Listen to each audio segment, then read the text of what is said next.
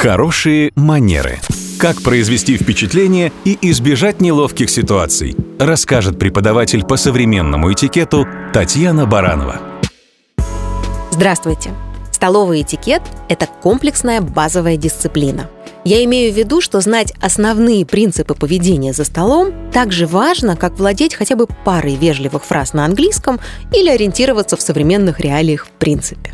Что хорошо, так это тот факт, что достаточно только один раз озадачиться вопросами изучения столового этикета и начать практиковать эти правила. Ну а дальше это просто войдет в привычку и не будет уже больше никогда отнимать ни время, ни внимание. Это просто станет частью личности человека, культурного человека. К базовым правилам столового этикета относится корректное и элегантное использование приборов. Ими не размахивают. С их помощью едят. Если нужно что-то рассказать, приборы кладут на тарелку в положение пауза, пока не закончат беседу. На обеденный стол не выкладывают никакие посторонние предметы. Ни очки, ни ключи, ни тем более сумки.